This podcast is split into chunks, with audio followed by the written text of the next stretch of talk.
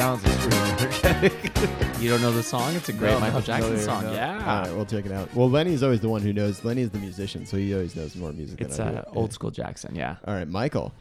I used Uh, to love how he would just in his uh, concerts come out and stand. He just Yeah. stands for something like three minutes. Yeah, Like, yeah. and he's just and people are just screaming. Yeah. He's the king. Yeah, he did yeah. that at the Super Bowl, yeah, with his like bandolier. Mm-hmm. Like, I'm gonna go to war with all of you, with love. With love, I just, I mean, it's baller. It's, it was so exciting and, and sort of like, so in the last Sparkle, I did that for three to five seconds where I just held my Yeah, hand yeah. up like that. And like, that's as far as I was going to go with that. But it occurred to me to do the same thing. But I'm like, I'm not Michael Jackson. I can't get away with this. I bet there's a there's got to be a threshold past which if you go, it becomes incredible and also very like a power move to you. Yeah, yeah. Like it's that's like, like, the 62 second mark. But it takes uh, such a level of confidence to do that. It's like That's you, why. you have to be that. He le- must be having something good in store if he's Yeah. standing there and then you don't have anything in store. yeah, if he can continue to pay it off, because it's all about like being a diva. I've learned this from like Annie Donley, who I work with. It's like this unabashed being yourself, and that includes standing on stage and being like, I'm just, I feel like standing on stage for three minutes and making people wait for it. Yeah. But then you do have, it can't be just self effacing. Like you have to pay it off with something incredible that made people's buy in worth it. Right. So Yeah. it, it goes hand in hand. People that are just divas without any content or quality to back it up. Yes. No, thank you. No. Go jack yourself off at home, please. This is the audience's experience we're working on. We are going to now try three minutes of podcast silence and get you so pumped up. The content that is coming is just going to be. It's not going to be a total circle jerk. It'll be the best podcasting content you'll ever hear. Then we just cut it out. Um, all right. Well, now let's do a formal introduction. Okay, everyone, welcome to the show. Libertine artist. Uh, I, I think libertine is the best descriptor for you, Philip. I've, I've never even heard that word, I don't think. lib- what is a Oh, you are libertine? Is it- libertine. Just uh, It's somebody someone who loves just fucking and drugs and all the good stuff. Well, is that what it means? No, no. I, oh, I mean, I think it's in my mind. A libert- the definition of a libertine is somebody who's like, "Fuck everybody. I'm doing what I want, and I'm I'm displaying myself very publicly and flagrantly." Yeah, Uh, yeah. th- th- that's like what to me a libertine is. I was uh, I was worried it was like a Pharisee. Oh no, no, no, no, no, no, no, no, Bible. no. You're Yeah, much more yeah. Galilean. You are like, yeah, he's like, yeah, you're more of a Samaritan in my. Yeah. uh, I'm a s- I'm a libertine Samaritan. There you go. That's Okay. good. Philip Markle. Hi. the Infinity License, everybody. You were also my improv teacher, Mm-hmm. and Annie Donley, who you mentioned as well, was my improv teacher. Um, and I think I really like Annie. I definitely got that. Like Annie is such a person that will own the stage and tells you, "It's like, no, you do this shit and you do it right and you go in hard. Yeah, love yourself and all that stuff, but also have respect for the audience and respect for yourself and do that." And I, I love Mm-hmm. That's that a big about thing. She and. I, Yeah. we both agree on the audience's experience. We both feel like people don't talk about that enough. Like I'm writing a book now, and the first three chapters are just about w- what does the audience feel at the top of an improv show, and how are you addressing that? And it, yeah, there's nothing I hate more than people just yeah. Ignoring the audience or being like, fuck the audience, they didn't like us. Like, no, the audience is always right and you're an asshole. And that includes like sometimes you just eat shit and an audience doesn't like you and you Yeah. must respect that Yeah. and learn from that and not get ego driven about that. Yeah. I think, oh, and I think that's an important thing to say now. So now you're also the founder of Brooklyn Comedy Collective and Yes. that, that stuff. But I think that's an interesting say to say in this time and age now in Brooklyn and in the comedy scene is that there's a lot of anti-comedy going on. There's a lot of comedy that's talking about well, kind of dismissive or flip or whatever you want to call it of the audience, which some might consider a power move in some ways. Um, but I, I, I think uh, what I like about your act, or what I like about people, other performers that I see, is there there's this inherent just kind of like, I am here to sh- perform and put on a show, and that's what I'm going to do. no yes, I'm what. going to work. Yes, exactly. You've got to work. yes. Um, and I'm not, you know, I, I also like anti comedy. I like I like seeing everything to, or if I don't like it, I can still respect it if other people. Excuse me, I'm just burping because you fed me La Croix. Um, La Croix. I guess it's called LaCroix. I've I been said- always calling it La Croix. I think you're right. Actually, I think I, It's I LaCroix. LaCroix. It is Lacroix. Because there's a, a, a, hit, a viral hit video my friend made called LaCroix Boy. That's how I always know. And I got it wrong on that HQ trivia thing. Oh, it's really? LaCroix, yeah. Anyway, uh, yeah, I may not love an act, but I can always respect if an audience connects to it. It's hard to determine where that line is sometimes, and like if somebody's being, uh, uh, I think, in, particularly in the anti-comedy or experimental comedy world, is like where can you define a point where you're like, oh, okay, this person is actually doing a good, a good uh, bit, and then or so this person just doesn't care. Like, can you identify it? Do you think? I Do you- mean, you, know what the I'm sure people were asking like the same question about like Andy Kaufman. Like, Right. is he just nuts or is he? Yeah. And I think, I mean, from my personal, uh, what I like is like when people can walk on a line, like the line between this bit being um, terrible or, or and wonderful, and there's like that fine edge that you can walk. Yeah. That's actually where like really exciting stuff lives. Where again, you you don't know if this is real, you don't know if this is serious, you don't know if this guy's doing a bit or if like, and I love that. That's Yeah, really yeah. ex- I mean, the most exciting thing to me these days, because I've just seen a lot of stuff now, I've seen a lot of shows, is when I can't predict what's going to happen next. Oh, okay, That's my favorite. That's my That number is- one. Uh, well, I, I, yeah, uh, that's a, that's a very good point because I, I think that's like as you always said to me is that the true element of comedy is surprise plus believability, right? Is Yes, the- the comedy equation: Um, surprise plus believability. and well, it's it's funny that you mentioned that too because you just shared that Brett Davis article in the New York Times, and I Yes. was read, and I I think that that bit they're talking about, he's I'm sure he's done it a bunch of other places. The one where he's a cupcake and makes somebody lick Lick him. him.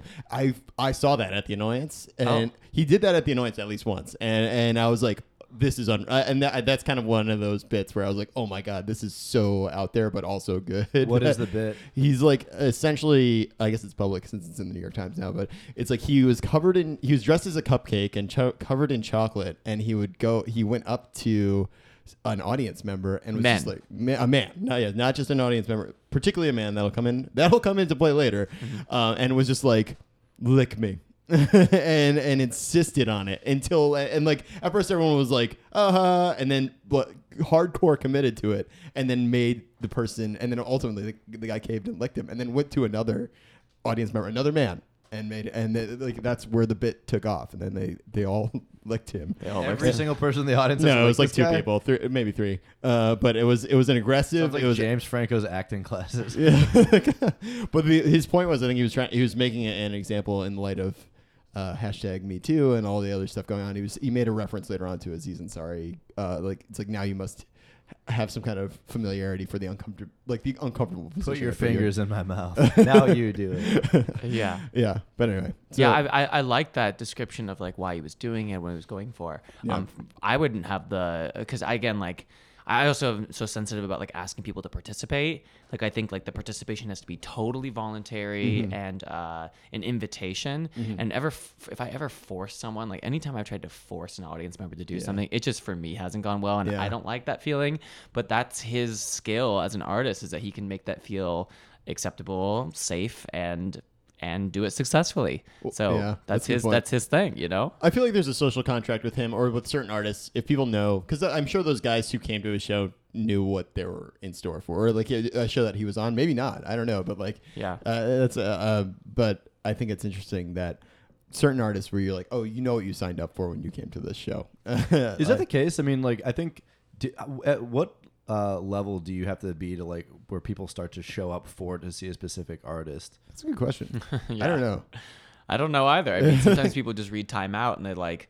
I had a bunch of people at my last Sparkle Zone because people came from Time Out, and then I'm in the middle of the show singing a song about gay bathhouses, and half the audience is going nuts, and I'm visibly seeing half the audience that has no idea who I am, and is to this point enjoyed a very whimsical, upbeat show, being like, "Oh my God, what did I get?" So then you know I acknowledge that, and I tried to bring him back. You know, after that, that's also about how you build a show. It's like if you want to build racy material or stuff that's going to push boundaries, you know, do it in the middle of the show Yeah. where you've built some trust with the audience about their experience, they sort of buy in, and then you can push them a little bit. That's a good point. Um, which is yeah, so. Would you estimate? So I was at that show as well.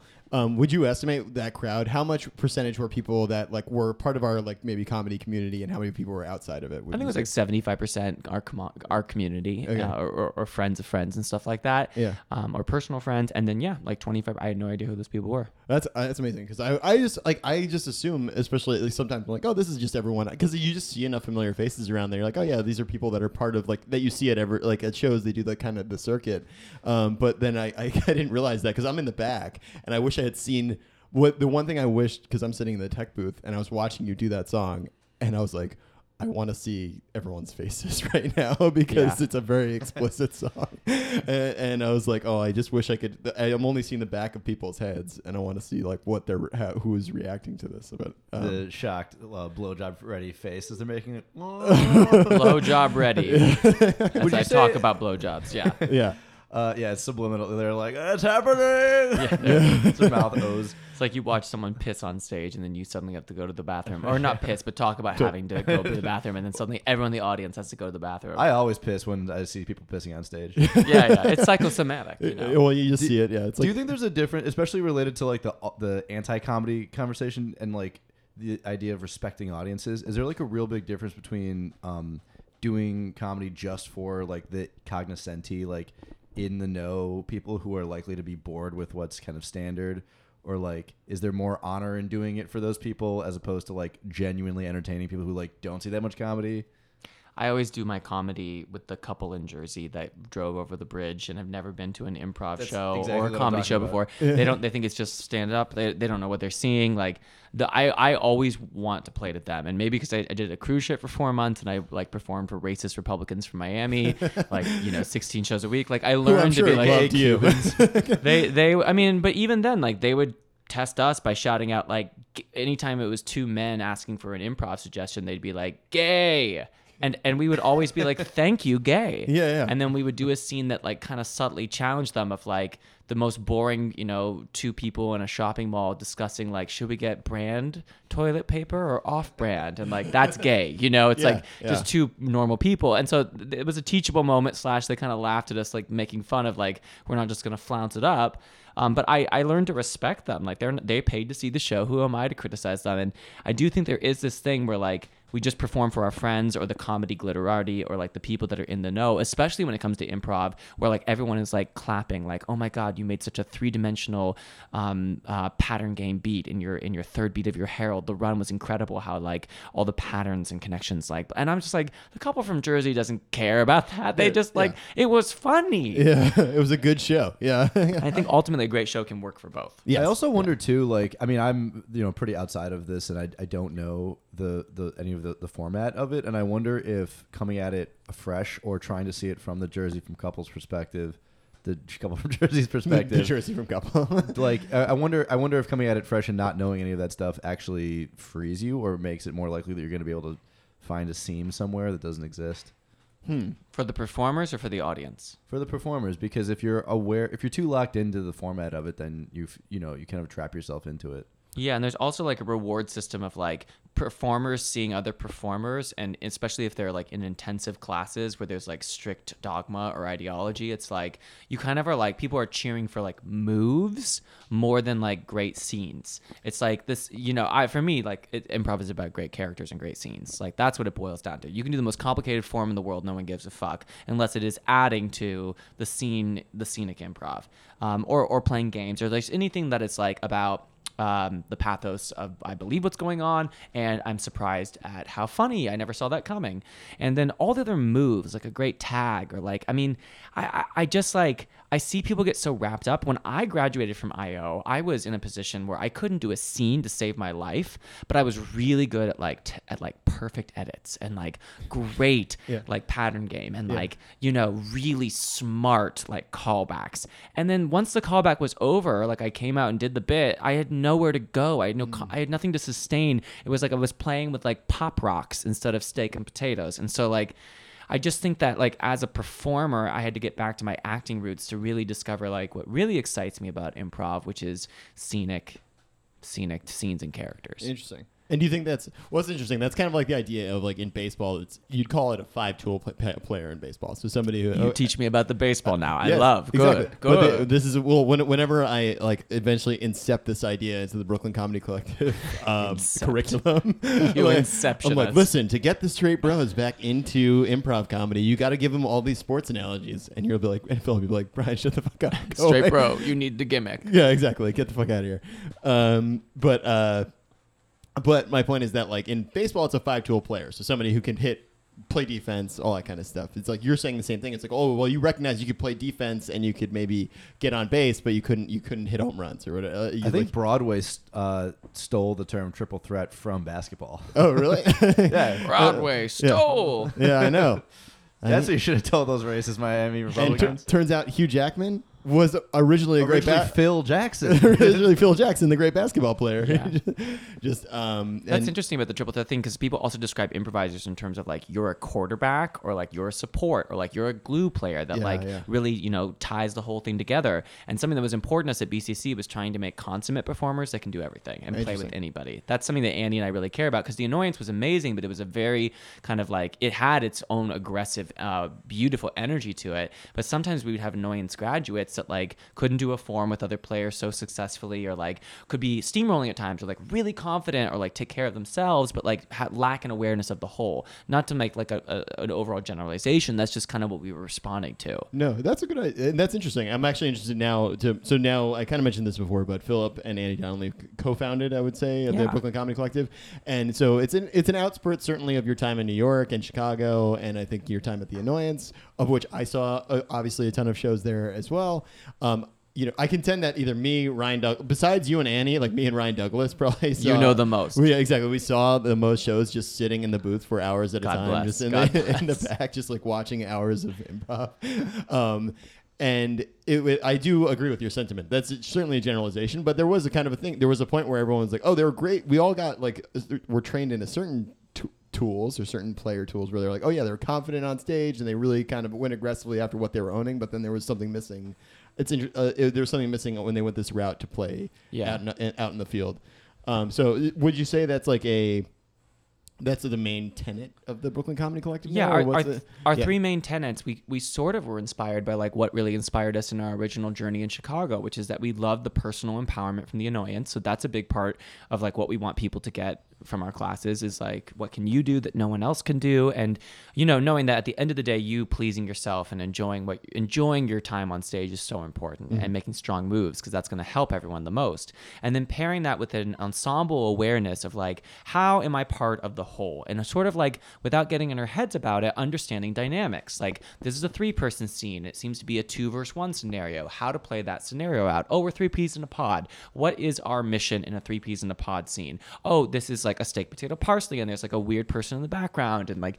we're gonna not fuck with them. We're gonna let them have their own thing or split scenes or four person or group hmm. scenes. And then eventually forms and the forms that we taught in this round of our level two classes which you know more advanced people could start at was the mono scene which is about realism the dream which is about sur- surrealism where you're oh, doing someone's dream and then just how to do a montage which is every form and making a form out of a formless form. Oh, interesting. making it sharp and finding the edge to whatever's going on so that you know it has um it it, it adds up to more than just good moments it's Interesting. it's it's a piece, a piece that is a long form Okay, um and we're not teaching the Harold you know because the Harold you could learn anywhere Yes. um and the Harold is also for me a more mathematical form um in that there's like a, a very much of an outline to it we're kind of teaching these three forms because they teach a lot of ancillary skills Okay. um that will work with many other forms that you do So why don't we also? I kind of know what the, the Harold. The Harold to me is like the the kind of like the is that like the ASSSSCAT kind of like right now. it's like where they do a, a monologue and then a, That's a an Armando. And Armando that's does Armando, uh, yeah, yeah. monologues in between. The best way I can describe a Harold is an episode of Seinfeld.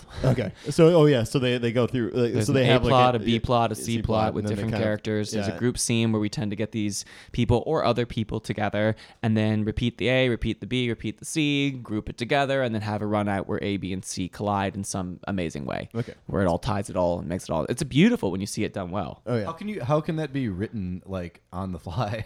Uh, it's a form that people sort of go into. The thing that can be difficult, and like we always learned from my my training of Harold was like it is a template, but you can go off template. But hmm. the I, th- I think a lot of mid level and people that are learning it do it very rigidly out hmm. here, which has its pros and cons. For me, the the biggest problem with the Harold or any form that requires you to bring back a scene that maybe wasn't so great, like say that B scene sucked, Yeah. and now we're forced to do it again and maybe a third time And it's sort of like the audience doesn't want to see this. The improvisers don't want to bring this back, and but the form demands it. Yeah, yeah. And that always bugged me. It's like don't I don't want to ever be a slave to a form. Mm-hmm. You Yes, know, yeah. like a monoscene has its own demands that requires you to really invest in one character over the entire length of the show. But it's very open where and how that can develop. There's Right. the, the rules aren't you know rigidly mathematical. Maybe I picked Armando because that's the one I like more because I think it's more interesting because it combines Arm- the Armando combines the when done well.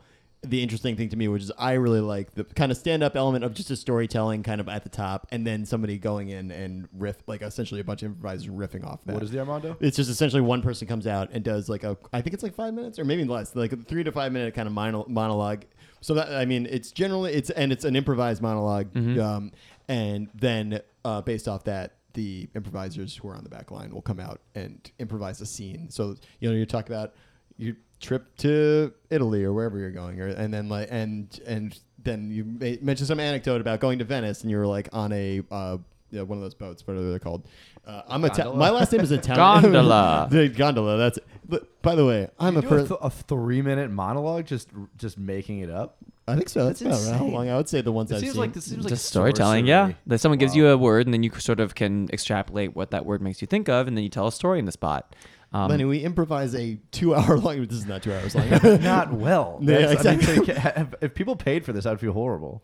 Well, there wasn't a big argument. Some people used to think that you can't pay for improv; it's too unpredictable. and that's actually well, that leads into our next discussion. What is Okay. that- are we willing to talk about like because I thought I thought about that. Paying for improv is an interesting thing, and it's actually kind of or paying for improv and then paying for uh, seeing a show and also paying performers has kind of become a thing of note recently. There was Yeah. that Paste magazine that uh, article that I circulated around certainly on my social media and yours Yeah. uh, a, a lot recently, and there's a lot of people, uh, particularly circula- circulating around the UCB community, where uh, Upright Citizens Brigade notoriously doesn't pay performers. A lot of other theaters don't.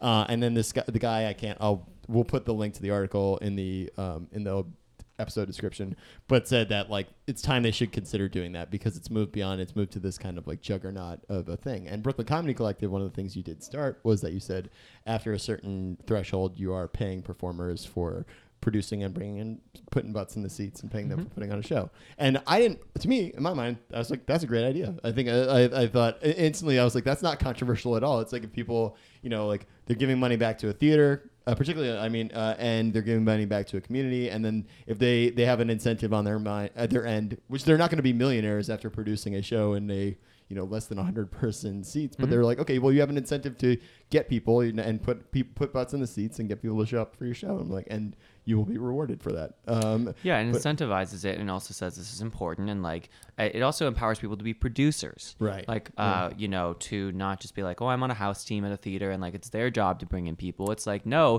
this is something I care about. I'm going to work right and be responsible for it, mostly responsible for it. We I- help too. I think, and I, in my mind, and tell me if I'm wrong for things. Uh, well, this is why I don't understand why it was controversial because I feel like in my mind there was a social contract. It's like, well, if somebody's paying for this show, then it's my job as a performer or a producer to put on a good show. It's like in exchange for that money that they earned at whatever they do to get money, like that. That there's a, there's something like a, a hidden contract in that, like where you're like, okay, like it's my job to do the best I can, whether I'll deliver on that to to deliver a show. And Well, like- so obviously you don't agree with this, but d- like to pay lip service to the devil's advocate, like was the argument that it's going to lose urgency or something if you don't pay them? Because there's the appeal of it being a risk that they're continually taking is not going to go away because that's the format.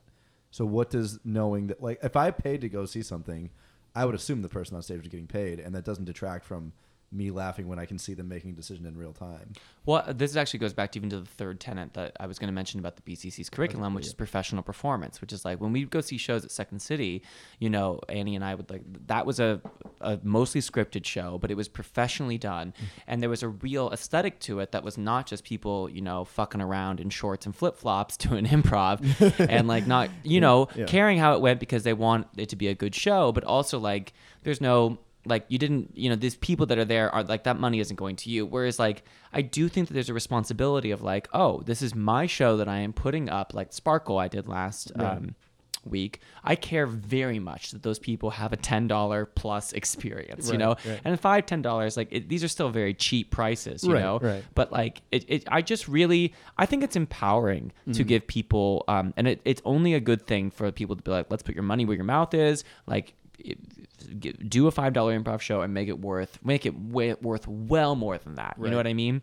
Now i think what ucb what it, i had heard people saying in that argument and i am not here to tell any other theater how to run their business. Right, like right, right. it is their thing. They can do whatever they want and people can buy into that or not. Like Mm-hmm. that is their choice.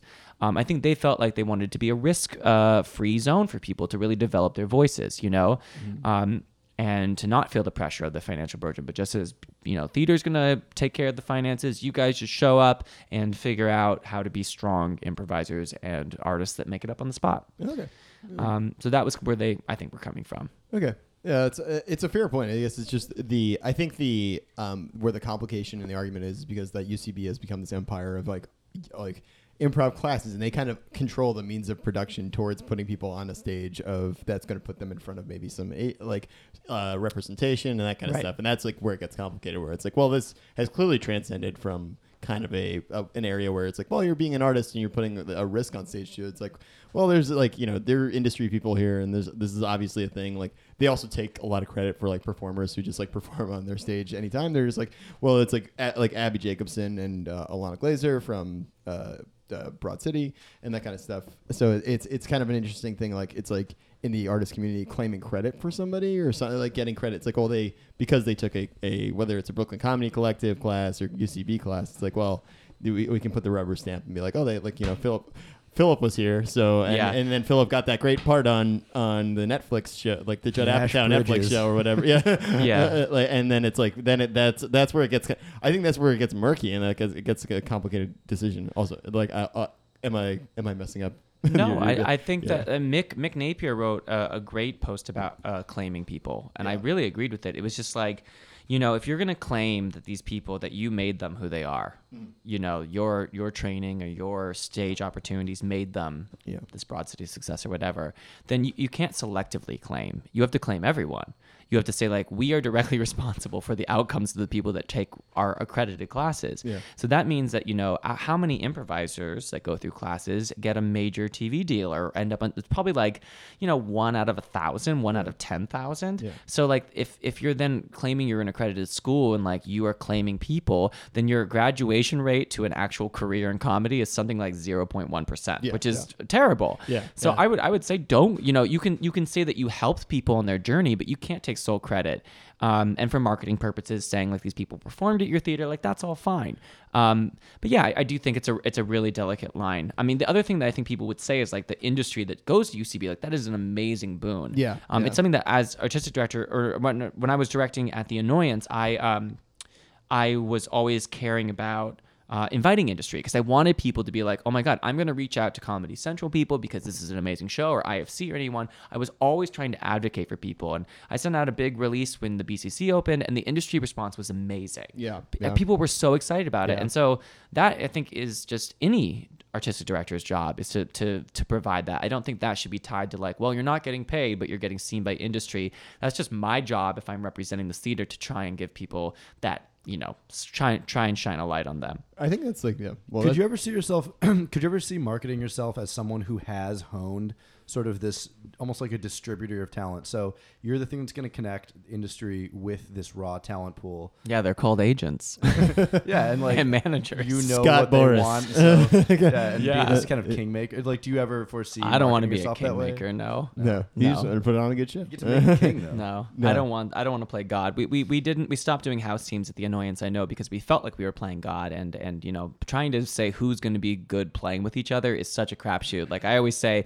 I've been on eight house teams in my life. I think something like that. Like just a bunch of different ones, and um, and out of those teams, how many do you think? Now I think we're like successfully, consistently funny. One. Yeah, one. and that team was modeled after a team that I had already cast in, a, in an independent show. The theater just literally al- almost person to person copied the cast. So it just goes to show that you play best with people that you organically want to work with. Yes. You know, and um, and yeah, and another thing about like again UCB being this amazing huge thing is like people put in three four years there to get the Yeah, yeah. opportunity and then finally land on like a Lloyd or a Harold team. So you know I think that this argument that you know people aren't good yet that it's a it's a risk you know risk free zone for people to find their voice. It's like these people have been doing this for four years. They better be able to make Yeah, a yeah. five dollar you know ticket Yeah. audience laugh and you know it's it's a huge deal to pe- get to get that. And then even when you get that you're still in a position where when I was at the you know People's Improv Theater. I was on two house teams. I was paying over a hundred dollars a month in dues just for the to be on those teams. And Yeah. those- we had to have a, a coach. We had to rent our own rehearsal. You know nothing was provided at the time. And it was kind of insane because it's like the pe- the, the goal of like something I really wanted and I'm on this thing was like I pay hundred dollars a month to this theater for the opportunity. It's a pay to play system. Right, right. And- And, there, there's something to uh, uh, there's there's something to the idea that like, well, you put some skin in the game there too. Uh, it's like it's there's there. I think we're all just coming at the angle of like, well, the, you. Yeah, you're, it's a pay to play system. And you're not seeing any return on that, maybe, and that's the frustrating thing. Except for maybe the stage time you're getting, maybe the opportunity to perform on uh, in an area where you're get, getting exposure. Um, but I I just think that is um, th- that's it's interesting to me. I lost my train of thought because you're like, what, Um, you- well, so what I was gonna ask was, um, w- That's I briefly lived in Chicago, uh, like eight years ago, and um, I'm from Chicago. and for the beginning of your whole life. yeah, the beginning of my life. Yeah, and I remember when um, my I, actually I would also be very curious to hear your thoughts on like the talent level there versus here. I've heard things from my improviser friends that are in Chicago, but I was also I think around right after they had started this like very kind of transparently business model uh, system where you could no longer get recruited to like IO or Second City or like let's say Second City's like top teams, but you had you had to go through the entire um, matriculate through the entire system. And so my question is: Is that like the norm, and has that just been accepted as a standard? Well, IO, I know, I, IO, I know you had to go through their program to audition for their teams, and there is an argument to be saying that like, you know, you haven't learned the way that they do the Harold or something, so you need to take their classes in order to represent that show on stage, etc. Um, Second City. Um, but the other thing I'll say about that is it's crazy how like improv credits don't transfer. Like you can train at A school in New York and then go to LA and they're like, you got to start with level one. It's Yeah, like yeah. maybe I know like ninety five percent of what you're already teaching. So I I Didn't always that used to not be the case though? Like in a previous generation? I don't know how it used to be, except at Second City, anyone could audition. And Oh. I, I never, I got uh, major employment at Second City on this cruise ship with like, I never took a single class at Second City. So I always appreciated that it's like, if you're talented and you come to them with the goods, then you can get, you, you don't have to pay to pay to get into that system and you can get like a high paying gig out of it. And so I always, with the BCC, I want our classes to have value on their own. I want them to be the best classes doing what we teach um, with the best teachers I could possibly hire. And I want that to be the value that we're going to make you an amazing improviser Yeah. and not, and I want also people, anyone can pitch to us. Yeah. And there might be like a slight preference, especially because like the number one thing that when we're looking at pitches is do we know the people that are involved? Like, Yeah, you yeah. know, a random pitch from someone we've never heard, unless it's helping out in some other way. Like diversity is very important to us, Yeah. and so that is a huge thing that we are looking to program. Maybe even if we um, haven't personally worked with those people, but if you're in our classes, we're gonna reach out to you. We want our students to pitch to us, but truly, it is not a barrier to entry. Um, and I also just the last thing I'll say about like the um, house team situation where you're paying to play on those things is it creates a huge problem problem of privilege. Yeah. That not everyone can spend hundred dollars a month to be on teams and also commit all the time that goes along with that that they're paying to be at. Like Yeah, yeah. that there's a huge diversity problem in improv and I think that the system, you know, even with scholarships that people are offering, the basic model is that like you're gonna be if if you get on a Lloyd team or something and you're not willing to pay the dues, it's not okay. Yeah. There's no I mean, as far as I know, I've never been on it. So I and again, they can do what they want. It is their business practices. I just wanted to try a different model and see if we can make it work. addressing the class uh, class diversity issue in, in comedy is an, a very I think a very ambitious and good idea. Um, but it's all it's also one of those things where I think that in this day and age, it's, it'll be interesting to see. I think you guys are. I really respect obviously the work you do. I've worked you know with you for a couple of years now, and uh, I've worked with you in the context that probably like Brian, do this right now, and and I do it. me, the crazy improv teacher. I know. Brian! Yeah, you make me do whatever crazy stuff I do, and you usually you usually get me to deliver in some way on that. um, But the other thing that I think is um, Yes, please I- dish, okay. dish, dish. No, I think I think the talent is huge in Chicago. I think the talent is huge in New York and the huge in LA. The differences are a little bit more aesthetic. Like I found like Chicago was a little more slow burn. People were more willing to like really go see a lot of shows, learn their craft. You know, the city wasn't encroaching on you with these huge financial burdens that made everyone a little desperate. And I feel like New York people are a little bit more trigger happy to like, how is this going to help me get on stage this class? And I wish that people were more Chicago like in terms of like it's a process and like you do want to get really good um, by taking with as many amazing teachers. Like a good teacher, it doesn't matter what school they're at, train at every school. Find the best teachers in every philosophy. There is no one teacher that is right. There is no one teacher that is God. And any school that says that their way is the only way, you should not uh, believe because you want to learn from everyone and formulate what makes you strongest. And I felt like Chicago was an amazing place for that. On the same hand, almost all my friends that I know leave Chicago at some point. It is a training ground for me, and I left, and you know everyone I know kind of went New York or LA for like what they perceive as the next step. So that's a challenge with Chicago, but oh my God, did I have an amazing experience there? It's a good it's a good incubator, but you must flee the nest at some point uh, on- Yeah, on into kinda. one of the coasts. Uh, this is a very timely conversation, by the way, because I my uh, improviser friends are um, I have no idea where they're where they're doing it, but uh, actually no, I his, his wife is on, in the touring company of Second City, and um, I had dinner with them on Sunday, and they revealed that they're thinking about moving to New York. Yeah. Which is exactly what you're saying. So, and I was like, yes, yes, yes, yes, move. I need more friends. I hate I need more friends. I, I hate having to spend every week. I need with you to triple how much you're paying. they live in Wicker Park for like six hundred dollars a month, and it's like, oh, It was like me and Logan. Square, and I had a mansion. Oh my Uh, God, it was amazing. Well, let's move. Let's do this back in Chicago. Let's look. I'm Let's down. yeah. Chicago too cold. You Uh, cannot. That's a good point. As a, It is too. I did ten winners there. no, thank you. I never And- again. And Okay. hotter though. It's also hotter in the summer. I always have It to is throw that a in. boiling armpit in the summer, and I'd ride my Thank bike you. in The what- tank tops. when Meg and I I, kinda went, loved it. yeah, when, when, I, when Meg and I went to Chicago two years ago, we got on that the river tour Yeah, thing, and and it, yeah. it was sweating at eight thirty in the morning. I was like, "What the hell is going on here?" But also, if it gets equally and opposite as cold, I will. Never mind, we're not moving to Chicago. weather- the about Brooklyn Comedy Collective. So I think you guys are doing what I I was very excited to be a part of it and be par- invited back to be part of the community and help out in whatever way I can. Um, but uh, the thing that is exciting about the Brooklyn Comedy Collective is that you're doing this where you're also putting a premium on live performance in such a time where there's like okay there's live performance and you will also enable you to perform in other places there's a there's a lot of premium for stage time in New York and you guys somehow found and please tell me the story of how you found the brick theater because I Yeah. because here's the thing about the brick theater and I well, this is all I say before I let Philip tell me the story about how he found it I have been on that block between Metropolitan and Lorimer like a million times over the course of my time living in New York City.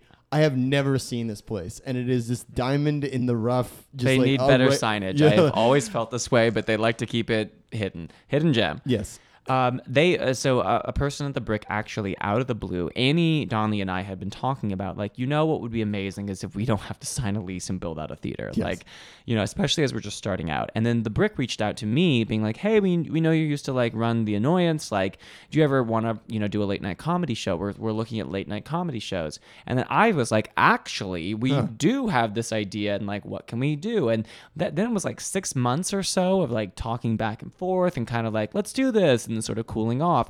And that's also being like we, would- we would want classes to be part of this because that's you know i had been independently teaching at that point. I was teaching all over the world and i was getting kind of i was really excited about this curriculum that i was helping develop but also like i do believe that classes and shows go really well together. Mm-hmm. So the brick we sort of figured it out where we would just come in on thursday friday saturdays after their you know 8 p.m or 7 p.m show got out and just take over the theater mm-hmm. as long as there wasn't a major set in there. Um, and so we were going to do a six week trial. It went really well. We agreed to extend, extend to the end of 2018 there are a couple hiccups where there's like two weeks here where there's an exclusive rental or something like that mm-hmm. and we have to go dark. So that isn't ideal but other than that like the arrangement has been nothing but wonderful. Like I've enjoyed seeing what the Brick produces from a theater perspective. I was a theater actor before I was ever a comedy person. And then, you know, the added revenue that they're getting from us coming in, it's just been it's been symbiotic and great and low risk and it allowed us financially to be able to pay artists at least, you know, a cut of the box office. Yeah. So again, it's it's sort of a special thing and it's it's an experiment, but I'm I'm loving it. And so far it's just been a wonderful relationship. Okay, great. Because that, that that is very very synchronistic that they they reached out to you. Or that's a weird. Sometimes these things happen. That's true. Has it? Uh, have you like switched at all from like? Well, okay, so you, you switched modes from actor, well, from thespian to actor. I'm Yes. sure high lower lowered expectations for actor, and then from actor to comedian or like improviser, comedy humorist. Let's say A humorist. in person humorist, physical humorist. A And then, and then at some point, like, did you switch modes into proprietor? Is this a different part of your brain? Do you feel like it's an extension of your aesthetics? Well, I just taught a producing workshop where I basically was empowering everyone to be producers and also to try new things that like I and I also had a kid that took uh, an Airbnb experience with me. Another thing I produce is like people come to my house and take a, uh, an experience with me where they, you know, 21 and up cocktails. Everyone else has like Croix, and uh, we play an improv game, and uh, and then I take them to the theater or, or see an improv show or something. We play, uh, and they apply the improv concepts. And there was this kid that was like, oh my god, he was 17. He's like, I want to go to musical theater school, and like I want to get a BFA, and it was like reminding me of like the exact same feelings I had. And I went to like I went to Northwestern. I, I pursued a certificate in musical theater and a major in acting, and I did that whole thing. I didn't even do improv until I got out of college, and I was like in a play and I discovered that I had to break down emotionally eight shows a week opposite an actor that literally wouldn't said his lines the same way. I could have slapped him and he wouldn't have changed it. It got bad reviews. It was hell. And I was like, if you cannot take the bad with the good, this might not be for you. and so then I branched out. I took improv classes, and at Northwestern, I taught um, taking classes and teaching kids, and I started teaching creative drama, and I started a mostly children's acting school in Chicago, and then I learned how to run a business. No one had ever taught me how to run a business. God bless my father's an accountant. He was very happy I was learning how to run a business. and then I moved the annoyance out here, and then finally with the BCC, I opened my own business, and I learned how taxes work and how you can file an S corp in New York, and I kind of loved the whole fucking journey. Hell yeah. So I just encourage people to not be narrow about anything, including improv philosophy, but mostly about their lives. Like be open to everything. And when you get stuck, go new. Like when people get stuck in improv, I normally don't tell them to take another improv class. I tell them to go jump out of a goddamn airplane. Go skydive. I, yeah, I, the, a very admirable point of view. That, uh, hell yeah, I, that's so empowering. I Burning Man. Take Hell yeah. You know, do some. I've been to Burning Man four times. I learn about myself. You know, go deeper into like the things you don't know about yourself. I gotta go to Burning Man once at least. Come Uh, with me this year. uh, hell yeah. Isn't it? Is there a lottery system? I thought there was. I a- didn't get a ticket, but it, that can always be figured out. we can skydive. Burning. Man tickets are very easy to get close to the date. Everyone's selling. You just got to be quick on the trigger. Okay, good. Good to know. All right. Well, maybe I'll do that. If you, if you sincerely, if would you? I think sincerely- you'd love it, and I would hook you up. I'm good about bringing people out there and making sure that they're taken care of, and you know what to expect. You have your 20 gallons of water, you have your gifts to give, and enough food. And yeah, I know some good. This is campsites. exactly what I need. I need Yeah. like a Sherpa. That's. What I would exactly- take you out there. I've done it before. Hell yeah. Okay. Wow. When is it? Uh, it's before Labor Day weekend, and it's a arts festival in the middle of the desert. It is not a music festival. It is a city of wonder that Yes. exists for seven days. I would love to go to Burning Man. Yes. You can't come, Lenny. I'm coming. We're gonna have an improv off, and I'm gonna Yeah. win my spot. I just imagine us in some kind of Thunderdome scenario out in the desert, but Yeah, we're doing like will f- die. improv scenes. Yeah. yeah. Um, uh, great, excellent. So, uh, well, I was gonna say, Philip, that's another thing that I admire about your act. I think that you do a very good job of being uh, sincere, and, and especially in a city that's so cynical like New York, and is such a has such a hard edge to it. I think you do your best, uh, even when you and I are both commiserating and depressed about stuff. You do your best to bring out the whimsy in people, and I, I appreciate that. But- and the sincerity. and the Because sincerity, yes. here the biggest thing is no one can argue with sincerity. You can Yes. find something funny or not funny. You can you know like a show or not like a show, but if someone's sincere on stage and saying how they really feel, you can't argue with it. Yeah. It's real. And so it kind of trumps everything to me. Yes, I agree. I think this is one of the things that you and I like bonded as as friends is first about like da- the David Foster Wallace uh, like s- speak about like or essay about. I think he might have given a speech about it as well about like the dangers of irony and like overly being overly ironic. And Yeah, I which feel is- that a lot. Which And is I a can hard be- pit. Yeah, like I can be a snippy, sarcastic motherfucker, but Oh, like yeah. I, I, at the end of the day, I, I live my life hopefully through sincerity because it's what I that that's what served me the best long term. that's a good point. I I agree. I, I feel the same way. Um, I was just trying to affirm our own beliefs. Yeah. How do you feel, Lenny? Lenny, what do you feel about sincerity versus irony? irony? I don't know. That's okay. I prefer to be uh, guarded and oblique. He the black monolith. That's right. Like in 2001. Oh yeah, The reference I was saying. I'm a square boy like Trump and uh, Kim Jong Un. I'm shaped like a square. It's unfathomable. I know. Uh, do we want to talk? We haven't. This has been the only one we've not talked about, like current events, where we haven't. Nah, uh, I think we could probably cap. Um. Well, I, I think maybe we should. Ca- I think I want, I want the going out music to be the 2001 Space Odyssey. It should definitely be that. Well, uh, I also I am taking a maiden voyage flight in a week Oh and a half. yes, this is what I want to talk about. Yeah, I'm I'm very nervous about this because I think it's it's interesting, but I I've never done this. I'm flying to London on a dirt cheap flight via a new airline called Primera Air, and it's their maiden voyage. And you know nothing has ever gone wrong between maiden voyages between the U.S. and the U.K. Never. So I'm just like, I'm loving it. It was like ninety nine dollars, but I'm, I mean, this could be my last podcast Oh well, let's let's hope that's not the case. But uh, but because I just love Europe so much and I They're never come launching home. so many like millennial airlines. You're, they're gonna like throw croutons at the plane when they land. As They're going open. to throw up champagne. I hope. I hope it's actually going to be like a really fun flight. Do you- I flew on 9/11. I didn't care. It was actually like a, quite a nice experience. It oh, was Oh, really? 2000, the real 9/11. No, no, no. Like No, the like- ten, Oh, oh, oh. the ten year anniversary though. oh, it was like people Yeah. were heightened and everything, but like I was like, this this is the safest day in the world to fly. Everyone's paying attention. I, I know that's a good point. Well, wh- wait, hold on. How'd you find the maiden voyage of a of a ship? They just opened and they, you know, because Facebook is ubiquitous and evil. Like I got ads in the right hand side pane in my Facebook of like, oh, you're searching flights to London. Here's a ninety nine dollar flight, and so I clicky click Yeah. and I look at their calendar, you know, and it's Thursday, April 19th. Oh, that's the day I wanted to fly. There's no, why can't I find any flights before then? Oh, because they don't exist. This is their maiden voyage. Oh my god. Um, well, that actually there's the news hook because Mark Zuckerberg testified before Congress today. I watched him. He looked like a deer in the damn headlights. He didn't look good. He did bad. yeah.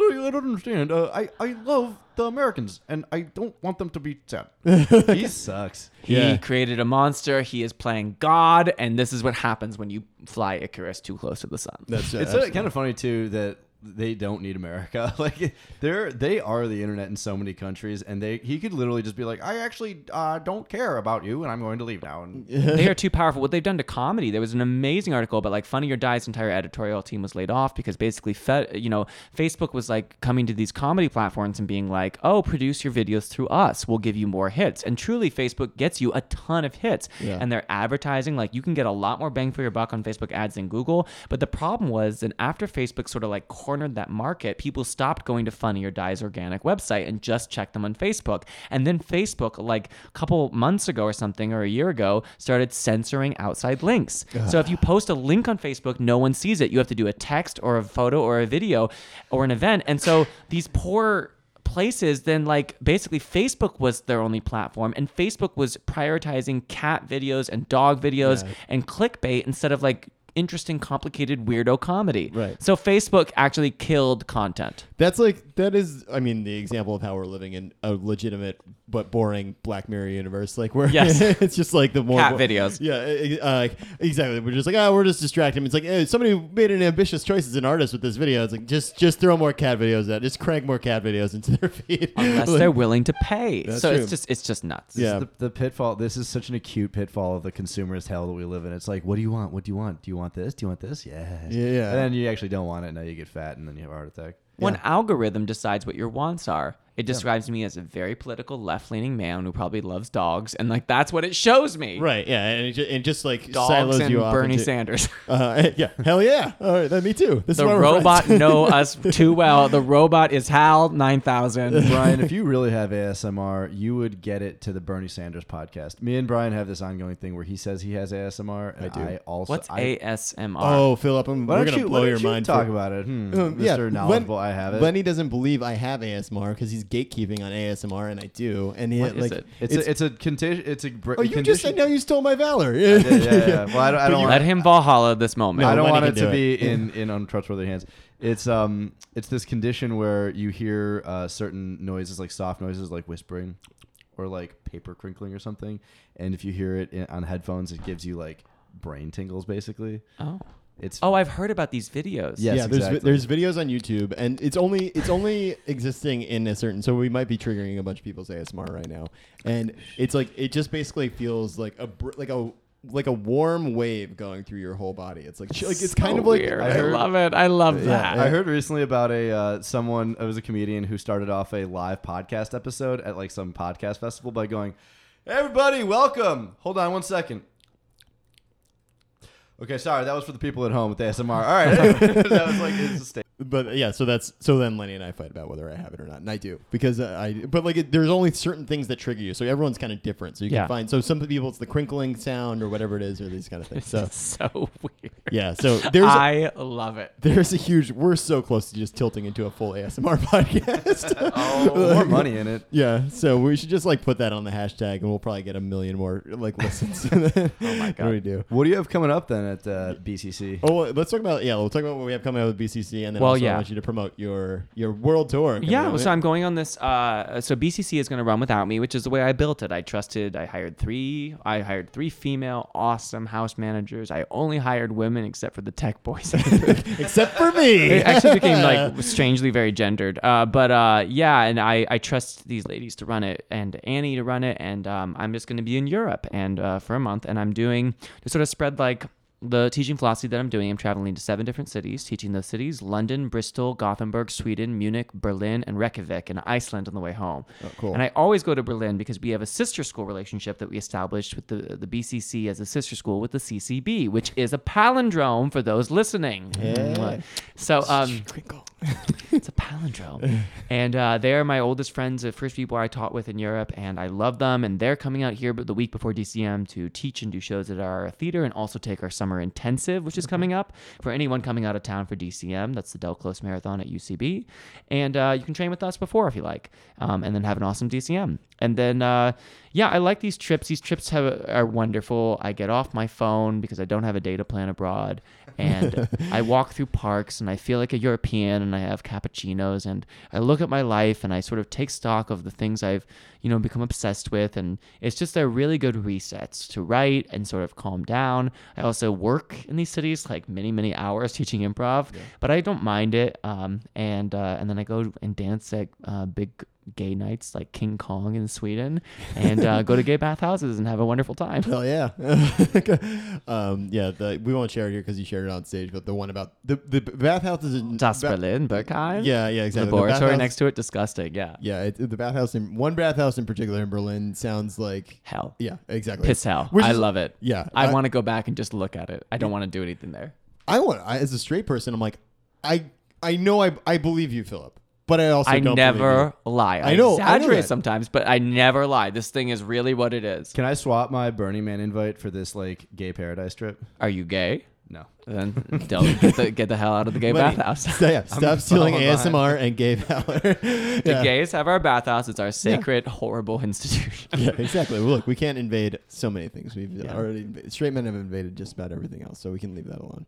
But I think everyone should travel Yes. alone. I think it's a really good. I love traveling alone. I agree with that. to that. soul search, yeah. That's mo- some of the best breakthroughs in personal growth and, and spiritual growth have come when I was traveled. Annie and I, I flew Annie and Joey Dundo, her husband, out uh, with me last time I went to Berlin last October, Mm. and um, we did a bunch of cities together. But they also like went to Salzburg for like a second honeymoon, and like I went to a different city, and then we met up again in. Oh, Rome cool. and taught in Rome. So it was nice and balanced, where you had some solo time and some group time. And we and our sister school thing want to send people out to Berlin to work and teach and stuff. So that'll just be something we'll have to keep in mind. Who won't kill each other on these trips? Because I was on a cruise ship with a cast that didn't necessarily get along so well, and it was hell for four months. So Oh personal dynamics, you got to love the people you work with. Yeah. Hopefully, Yeah, well, especially in a cruise ship scenario where you're essentially you trapped, jump overboard. It's Yeah. hell and hell on earth. you're like a luxurious prison that you're on. Uh, um, Yes. Um, so, uh, okay. Well, great. So then I think we'll wrap it up there. But uh, so Philip, uh, Thank mean, you, for having me. No, no, we're so thank you for being a part of the BCC. I'm- Lenny, you got to come by. I'm gonna be part of the BCC now too. Take Cool. a, Just a joiner. take a class,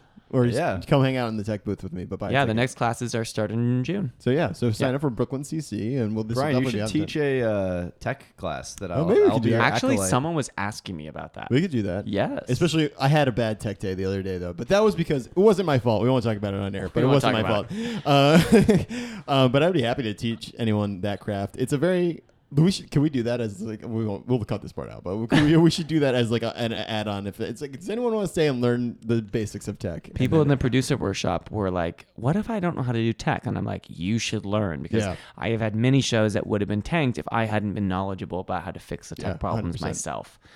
So we should talk about that. It's only a good skill to have, just like video editing or audio editing. You can learn. It's actually fun. Or opening businesses and starting S corps. That's true. Fun. Let's start an S corp. Maybe we should do that. The best, the hardest thing is coming up with the name. That was the hardest thing with Brooklyn CC. The name was hell. I remember you with. calling me in a frenzy. I had no idea this call was coming, and then you're like, "Brian, I need okay. We got to name. We got to name something now." And It I was, was like, "Oh, yeah." I was gonna name it the doghouse. Yeah, I remember that. I was like, yeah, that so cool, close whatever. to calling it Yeah. the doghouse theater. In fact, I registered the website and everything, and then I backed off. well, th- you're welcome, Squarespace, for that free registration. BCC is good. Okay, yeah, brooklyncc.com for classes and shows, uh, and check Philip if you're in Europe. We do have your we have listeners in Paris. Yeah, you're not doing that. I've never taught in France. They don't improvise in English so much. That's true. France, Spain, and Italy. That was really. I taught in Italy, but they had to translate everything, and it was totally insane to be watching improv and have a person whispering in your ear what was happening. That's the a- lady, that's a new the lady going to open the bank account. Uh, they, they say you too ugly. She say no, I am a princess. this is a new etc. form. etc. It was truly exhausting. Um, we definitely got a hit in Berlin. So if you're in Berlin, check out Yeah, the there's still two spots left in my workshop. Check it out. Cool. All right. Thanks so much for coming in. Thank you for having me. And take us out with 2001.